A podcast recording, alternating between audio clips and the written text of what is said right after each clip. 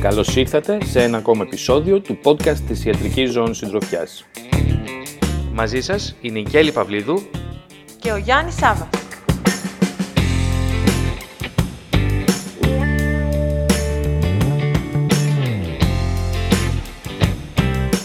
Καλησπέρα σε όλους. Σήμερα έχουμε τη χαρά να έχουμε μαζί μας δύο νέες συναδέλφισες, την Αλίκη Βορλόκα και την Έλσα Παναγοπούλου. Είναι φοιτήτρια στο μεταπτυχιακό πρόγραμμα σπουδών στην ιατρική ζώνη συντροφιά στην υποκατεύθυνση χειρουργικής και στο τελευταίο τεύχος της ιατρικής ζώνης συντροφιάς δημοσίευσαν ένα πολύ ενδιαφέρον review άρθρο, μια ανασκόπηση σχετικά με τις διατροφικές τοξικώσεις στα ζώα συντροφιάς. Αλίκη, πώς αποφασίσατε να κάνετε αυτή την εργασία, γιατί σας ενδιέφερε ε, αυτό το θέμα των διατροφικών τοξικώσεων; Γεια σας, ευχαριστούμε πολύ για την πρόσκληση. Λοιπόν, ε, οι τοξικώσεις γενικά αποτελούν ένα συνήθι λόγο προσκόμισης των ζώων συντροφιάς στις κτηνιατρικές κλινικές και σύμφωνα με τη βιβλιογραφία αλλά και τη δική μας ε, κλινική εμπειρία, τα βλέπουμε κυρίως σε περίοδο γιορτών και διακοπών. Τα περιστατικά αυτά αφορούν κυρίως σκύλους σε σύγκριση με τις γάτες, διότι οι γάτες έχουν πιο, είναι πιο προσκολλημένες στις περιορισμένες διατροφικές τους ε, συνήθειες. Τα διάφορα είδη τροφίμων που μπορεί ο άνθρωπος να καταναλώσει με ασφάλεια ε, μπορούν να αποδειχθούν ιδιαίτερως επικίνδυνα αν καταναλωθούν από τα κατοικίδια ζώα. Κάποια προϊόντα είναι πιθανό να προκαλέσουν μόνο ήπιες πεπτικές διαταραχές και να μην υπάρχει περαιτέρω πρόβλημα, όμως ε, κάποια άλλα μπορούν να οδηγήσουν σε σοβαρή τοξίκωση ή και να είναι ακόμα μοιραία. Ε, μετά από την κατάποση ενός τοξικού παράγοντα, είναι απαραίτητη η άμεση προσκόμιση του ζώου στον κτηνίατρο για να διαχειριστεί αυτή την κρίσιμη κατάσταση. Πέρα από την ειδικότερη θεραπεία ανάλογα με το είδος ε, της τροφής που καταναλώθηκε, συνήθως ε, χρειάζονται και γενικά μέτρα ε, αποτοξίκωσης, όπως είναι η πρόκληση του εμέτου, όταν αυτό είναι ασφαλές να γίνει. Θεωρείς λοιπόν ότι είναι ένα σοβαρό θέμα για την ιατρική των ζώων συντροφιάς; Ναι, είναι πολύ σοβαρό θέμα. Το βρίσκουμε πάρα πολύ συχνά στην κλινική πράξη. Ε, κυρίως ε, σε θέμα επιγόντων και το βράδυ ε, πολλά ζώα είναι που έρχονται σε ένα ιατρείο και έχουν φάει κάτι περίεργο. Ε, είτε είναι κάτι το οποίο υπάρχει στην ε, τροφή του ανθρώπου, είτε γενικά υπάρχει στο σπίτι. Και είναι, ε, τα περισσότερα είναι αρκετά επικίνδυνα. Μάλιστα. Ε, εντάξει, είναι γνωστοί διάφοροι αστικοί μύθοι για γλυκά και σκύλους και λοιπά, έτσι. Ε, ένα από αυτά είναι και η σοκολάτα. Υπάρχει ένας φόβος και ένας μύθος γύρω από την κατανάλωση σοκολάτας του σκύλου. Πόσο τοξική είναι τελικά η σοκολάτα και πώς θα αντιμετωπίσουμε μια τοξίκωση από σοκολάτα στο σκύλο; Ε, η σοκολάτα, όπως και ο καφές και το τσάι, περιέχουν τις μεθυλοξανθίνες. Αυτές ε, είναι που προκαλούν αυτή την τοξίκωση. Η τοξικότητα της σοκολάτας εξαρτάται όχι μόνο από το είδος της σοκολάτας που θα καταναλωθεί, αλλά και από την ποσότητα που καταναλώνεται ανά κιλό σωματικού βάρους του ζώου. Η μαύρη σοκολάτα είναι η πιο τοξική από όλες. Η σοκολάτα γάλακτος είναι τοξική αλλά σε μικρότερο βαθμό, ενώ η λευκή σοκολάτα πρέπει να καταναλωθεί σε πάρα πολύ μεγάλες ποσότητες για να μπορέσει να προκαλέσει μια τοξίκωση. Η μέση θανατηφόρος δόση για το σκύλο είναι 4 μπάρες μαύρης σοκολάτας. Σε χαμηλή δόση γενικά έχουμε ήπια συμπτώματα όπως έμετος, υπερδιέγερση. Σε μέτρια δόση μπορούμε να δούμε καρδιοτοξικά φαινόμενα όπως αριθμίες, σε πιο μεγάλες δόσεις μπορούν να προκληθούν επιληπτικές κρίσεις, ενώ οι υψηλότερες δόσεις μπορούν να αποβούν και μοιραίες. Στις τοξικώσεις αυτές, δηλαδή από τις μεθυλοξανθίνες, δεν υπάρχει ειδικό αντίδοτο. Ε, κινούμαστε συμπτωματικά υποστηρικτικά ε, και στόχος είναι η αποτοξίκωση του οργανισμού. Αφού το ζώο έρθει στο ιατρείο μας, το πρωταρχικό βήμα, ε, εφόσον αυτό ενδείκνυται, είναι η πρόκληση του, εμέ, του εμέτου. Όταν όμως αυτό δεν είναι εφικτό για διάφορους λόγους, γίνεται πλήση στομάχου. Ε, επίσης, μπορούμε να χορηγήσουμε προσλοφητική ουσία για να εμποδίσει την περαιτέρω απορρόφηση του τοξικού παράγοντα. Μπορούμε ακόμα να χορηγήσουμε υγρά επιθετικά με σκοπό την αύξηση του ρυθμού απέκρισης των τοξικών ουσιών. Στις επιλεπτικές κρίσεις ε, συνίσταται η χρήση βενζοδιαζεπινών, όμως επειδή οι μυθυλοξανθίνες αποκλούν τις υποδοχή των βενζοδιαζεπινών, πιθανόν αυτό να μην έχει αποτέλεσμα. Οπότε, εναλλακτικά, χρησιμοποιούμε την φαινοβαρβιτάλη, την προποφόλη και εισπνευστικά αναισθητικά. Στις αριθμίες τώρα, αυτές αντιμετωπίζονται ανάλογα με το είδος τους. Και τέλος, σε συνεχή έμετο, ε, μπορούμε να δώσουμε προστατευτικές ουσίες για το γαστρικό βλενογόνο. Να καλωσορίσω και εγώ με τη σειρά μου την ε, Αλίκη και την Έλσα σε αυτό το πολύ ενδιαφέρον ε, podcast. Αλίκη, μια άλλη πολύ ενδιαφέρουσα τοξίκωση που εμείς οι κτηνίατροι την ε, γνωρίζουμε, αλλά οι ιδιοκτήτες, αν δεν έρθουν αντιμέτωποι με αυτήν, δεν την ξέρουν ότι μπορεί να προκαλέσει τοξίκωση, μια άλλη τροφή δηλαδή, είναι τα κρεμμύδια. Θέλεις να μας πεις λίγο πώς μπορεί να γίνει αντιληπτή, πόσο συχνά τη συναντούμε και τι, θα, τι γίνεται, πώς αντιμετωπίζεται αυτή η συγκεκριμένη τοξίκωση; Ναι, λοιπόν, με την ε, κατανάλωση του κρεμμυδιού, αλλά και του σκόρδου, που επίσης καμιά φορά μπορεί ο ιδιοκτήτης να μην καταλάβει, παράγονται δισουλφιδικές ενώσεις. Ε, αυτές οδηγούν στην εξάντληση των αποθεμάτων του ενζήμου γλυκοζωέξι φωσφορικής δεντρογονάσης των ερυθροκυτάρων και οδηγούν σε οξυδοτική μετουσίωση της αιμοσφαιρίνης, δηλαδή προκαλούν το οξυδοτικό στρες. Αυτή η μετουσιωμένη αιμοσφαιρίνη, μεθεμοσφαιρίνη δηλαδή, καθιζάνει στην επιφάνεια των ερυθροκυτάρων και έτσι σχηματίζονται τα σωματίδια του Χάιντ. Προκαλούν έτσι αιμόλυση και κατ' επέκταση ανεμία. Ε, τα πρώτα συμπτώματα που θα δούμε, τα οποία είναι και άμεσα, είναι έμετος, διάρρεια, κατάπτωση, κοιλιακός πόνος, ανορεξία και αφυδάτωση. Μετά από μερικές μέρες έχουμε και τα συμπτώματα που σχετίζονται με την εμόλυση, όπως είναι η οχρότητα των βλενογόνων, η ταχυκαρδία, η δύσπνοια, η ομοσφαιρινουρία, όπως και ο ίκτερος. Στις γάτες περισσότερο συχνά έχουμε σιελόρια και έμετο. Στον εργαστηριακό έλεγχο, χαρακτηριστικό της τοξίκωσης είναι η ανεμία με τα σωματίδια του Χάιντς, η αιμοσφαιρινουρία και η ουδετεροφιλία. Σημαντικό εδώ είναι να γίνει διαφορική διάγνωση από άλλα νοσήματα που προκαλούν αντίστοιχη αιμόλυση, όπως είναι τα αιμοπαράστα ή η αυτοάνωση αιμολυτική ανεμία. Όμως, η ανεμία αυτή που προκαλείται από τα σωματίδια του Χάιντς είναι γενικά σπάνια, οπότε ο κτηνίατρος θα πρέπει να υποπτεθεί αυτή την τοξίκωση από τα κρεμμύδια ή από το σκόρδο σε έναν άλογο περιστατικό. Γενικά δεν υπάρχει αντίδοτο για αυτή την τοξίκωση. Αρχικά θα πρέπει να αποτοξικώσουμε το ζώο και να το σταθεροποιήσουμε. Η αποτοξίκωση γίνεται μέσω της πρόκλησης του εμέτου, με πλήση στομάχου, χορήγηση καθαρκτικών ή προσροφητικών ουσιών. Σε περίπτωση που το περιστατικό προσέλθει με συνεχή έμετο, ε, θα πρέπει να χορηγήσουμε αντιεμετικά, καθώς σημαντική είναι η διατήρηση της ενυδάτωσής του. Σε πιο σοβαρά περιστατικά τώρα, συνίσταται μετάγγιση ολικού αίματος ή πλάσματος, ενώ έχει φανεί ότι η χορήγηση αντιοξυδοτικών όπως η βιταμίνη Ε και η μία ακετιλοκυστεΐνη αποτρέπει τη δημιουργία, τη δημιουργία αυτών των σωματιδίων του Χάιντ. Η πρόγνωση εξαρτάται από τη σοβαρότητα της ανεμίας και την αποτελεσματικότητα της υποστηρικτικής φροντίδας. Έλσα, ε, σύμφωνα με την εργασία σας αναφέρεστε και σε μια άλλη τοξίκωση, η οποία κυρίως εμφανίζεται τους καλοκαιρινούς ε, μήνες και αφορά κυρίως τα σταφύλια. Ε, έχεις να μας πεις κάτι ιδιαίτερο για αυτού του είδους ε, την τοξίκωση; Αντιμετωπίζετε διαφορετικά από τις υπόλοιπες, έχει κάποια άλλη διαφορετική κλινική εικόνα; Καλησπέρα και από μένα και ευχαριστώ και εγώ πολύ για την πρόσκληση. Όπως όλες οι τροφογενείς τοξικώσεις, ο χρόνος προσέλευσης του περιστατικού στον κτηνίατρο είναι πολύ σημαντικό.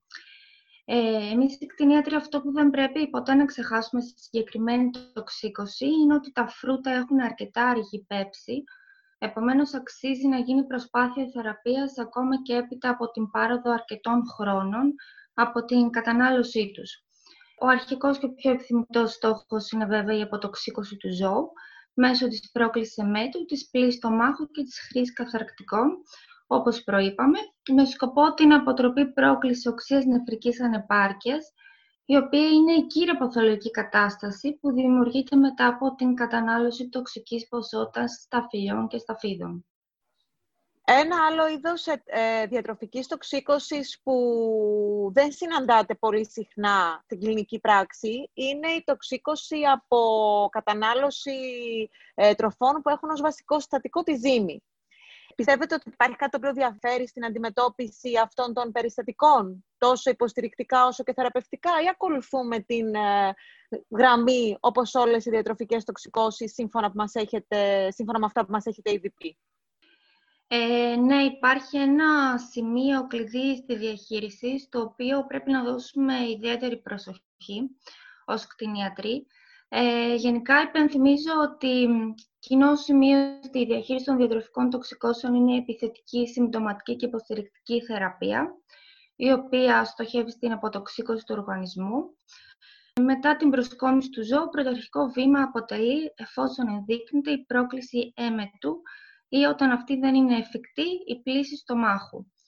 Συγκεκριμένα τώρα σε αυτή την τοξίκωση, μεγάλη προσοχή στις περιπτώσεις κατάποσης ζύμης, όπου η πρόκληση εμέτου δεν συνίσταται, καθώς μπορεί να αποδειχθεί εξαιρετικά επικίνδυνη, επιφέροντας έμφραξη κάποιου τμήματος του πεπτικού σωλήνα. Αντιθέτως, η πλήση στο μάχο με κρύο νερό μπορεί να συμβάλλει στην επιβράδυση της ζύμωσης και την ανεπιθύμητη απελευθέρωση της εθανόλης και ενδεχομένως να οδηγήσει σε αφαίρεση μερικών τμήματων ζύμης, κάτι που το θέλουμε εννοείται.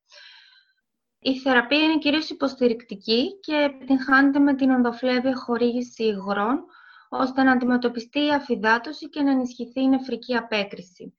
Η εθανόλη δυστυχώς απορροφάται ταχαίως από την εντερική οδό και διαπερνά τον αιματοκεφαλικό φραγμό, οδηγώντας στην εκδήλωση ποικίλων συμπτωμάτων από το κεντρικό νευρικό σύστημα, όπως είναι οι επιλεκτικέ κρίσεις, οπότε θα πρέπει να είμαστε έτοιμοι για την άμεση αντιμετώπιση τους.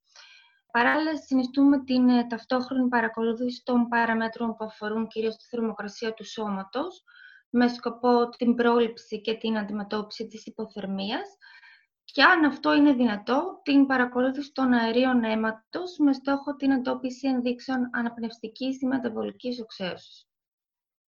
Έλσα, ε, μία άλλη τοξίκωση την οποία αναφέρετε στην εργασία σας είναι η τοξίκωση από ξυλιτόλη που είναι γνωστό ότι είναι ένα γλυκαντικό που βρίσκεται σε πολλά τρόφιμα, αλλά είναι λίγο περίεργο, γιατί δεν είναι ευρέως γνωστό ότι μπορεί να προκαλέσει τοξίκωση στα μικρά ζώα. Πες μας μερικά πράγματα για την ξυλιτόλη. Η ξυλιτόλη είναι μια τεχνητή γλυκαντική ουσία, η οποία χρησιμοποιείται ως υποκατάστατο της ζάχαρης σε διάφορα τρόφιμα ευρείας ανθρώπινης κατανάλωσης, καραμέλες, τσίχλες, μπισκότα, γλυκίσματα, και διάφορα προϊόντα για διαβετικούς.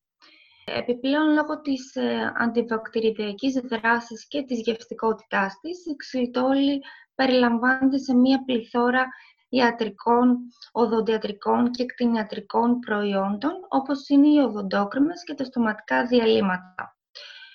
Ε, η αυξημένη εμπορία και η χρήση της ξυλιτόλης ως γλυκαντική ουσία τα τελευταία χρόνια δυστυχώς έχει αυξήσει την έκθεση των κατοικιδίων ζώων σε αυτή. Όμως, το χρονικό διάστημα της ευρείας κυκλοφορίας της είναι σχετικά πρόσφατο, οπότε και ο συνολικός αριθμός των καταγεγραμμένων περιστατικών ακόμα παραμένει χαμηλός. Ε, είναι ενδιαφέρον να αναφερθεί ότι μέχρι σήμερα περιστατικά τοξίκωσης έχουν καταγραφεί μόνο σε σκύλους και η τοξικότητα της ουσίας της γάτας μέχρι πρώτη παρέμενε άγνωστη. Θα σας αναφέρω και κάποια πράγματα για το μηχανισμό τοξικότητας που προκαλεί η ξυλιτόλη. Στον άνθρωπο η κατανάλωση ξυλιτόλης δεν προκαλεί σημαντικές αλλαγές στα επίπεδα ινσουλίνης και ως εκ τούτου στη συγκέντρωση γλυκόζης του αίματος. Όμως στους σκύλους, η ξυλιτόλη είναι ένας ισχυρός υποκινητής της απελευθέρωσης ινσουλίνης από το πάγκρας, που οδηγεί σε μια ταχεία και δραματική μείωση της συγκέντρωσης γλυκόζης στο αίμα με συνέπεια την εμφάνιση υπογλυκαιμίας. Η κατανάλωση μεγάλης ποσότητας ξυλιτόλης οδηγεί σε αύξηση της έκρησης ινσουλίνης μέσα σε 30 λεπτά, σε υπογλυκαιμία, υποκαλαιμία και σε πιθανή υποφωσφατεμία. Επίσης, ενίοτε προκαλείται υπατική νέκρωση και οξύ υπατική ανεπάρκεια. Όμως, οι μηχανισμοί που ευθύνονται για την υπατική βλάβη δεν έχουν προσδιοριστεί πλήρως μέχρι σήμερα. Μάλιστα, πολύ ενδιαφέροντα αυτά που ακούσαμε. Μετά λοιπόν από την πολύ ενδιαφέρουσα παρουσίαση του θέματος των διατροφικών τοξικώσεων, εγώ θα ήθελα να ρωτήσω τα, τα κορίτσια, τόσο την Αλίκη όσο και την Έλσα, για ποιο λόγο πιστεύετε ότι κάποιος θα πρέπει να μπει στη διαδικασία να ασχοληθεί πιο επισταμένα με ένα συγκεκριμένο θέμα και να το δημοσιεύσει σε ένα περιοδικό.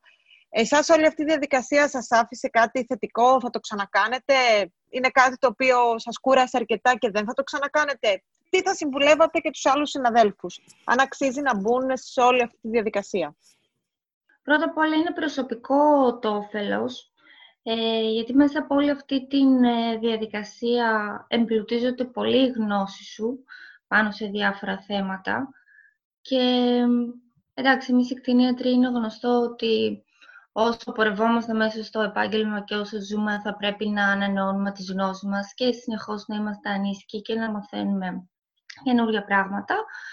Και δεύτερον, είναι πολύ σημαντικό ανακοινώνονται τέτοιες εργασίες στο κτηνιατρικό κοινό ε, για να ενημερώνουν οι κτηνίατροι για θέματα τα οποία τους ενδιαφέρουν και είναι χρήσιμα στην κτηνιατρική πράξη. Εγώ σίγουρα θα ξανα συμμετάσχω στη συγγραφή μιας τέτοιας εργασίας. Ε, και εγώ θα συμφωνήσω με την Έλσα. Γενικά μαθαίνεις πολλά πράγματα ε, όταν μπαίνεις στη διαδικασία συγγραφής μιας εργασίας, όχι μόνο α, για να εμπλουτίσεις τις γνώσεις σου, αλλά και να μάθεις εν τέλει πώς γράφεται μια τέτοια εργασία. Ε, γενικά είναι πολύ ωραίο ενώ έχεις κάνει την έρευνά σου, έχεις ψάξει papers, βιβλιογραφία, ε, να μπορέσει να μεταδώσει μετά αυτή τη γνώση πιο συμπυκνωμένη στους άλλους συναδέλφους. Είναι και πολύ ωραίο το αίσθημα να βλέπεις δημοσιευμένη την εργασία σου, δηλαδή σημαίνει ότι οι κόποι σου έχουν ε, αποδώσει. Και επίσης ε, και εγώ θα, θα συμμετάσχω ξανά στη συγγραφή μιας τέτοιας εργασίας, ε, γιατί είναι πολύ ωραίο όλη αυτή η διαδικασία ε, και όλη η έρευνα που χρειάζεται να κάνεις και πώς θα ε, συντάξεις μετά όλα αυτά που σκέφτεσαι να βάλεις σε μια εργασία, όλα αυτά που έχεις δει. Ωραία. Σας ευχαριστούμε λοιπόν πολύ για αυτή την πολύ ενδιαφέρουσα συνέντευξη και θα χαρούμε να τις έχουμε ξανά μαζί μας σε μια άλλη δημοσίευση. Να σας ευχαριστήσω και εγώ με, την, με τη σειρά μου. Ήταν πάρα πολύ ενδιαφέρον το θέμα και πιστεύω αρκετά κατατοπιστικό και εγώ θα ήθελα να τα ξαναπούμε σύντομα. Ε, ευχαριστούμε και εμείς πολύ για την πρόσκληση. Περάσαμε πολύ ωραία. Ευχαριστούμε πολύ.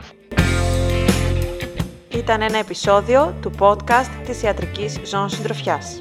Ευχαριστούμε που ήσασταν μαζί μας.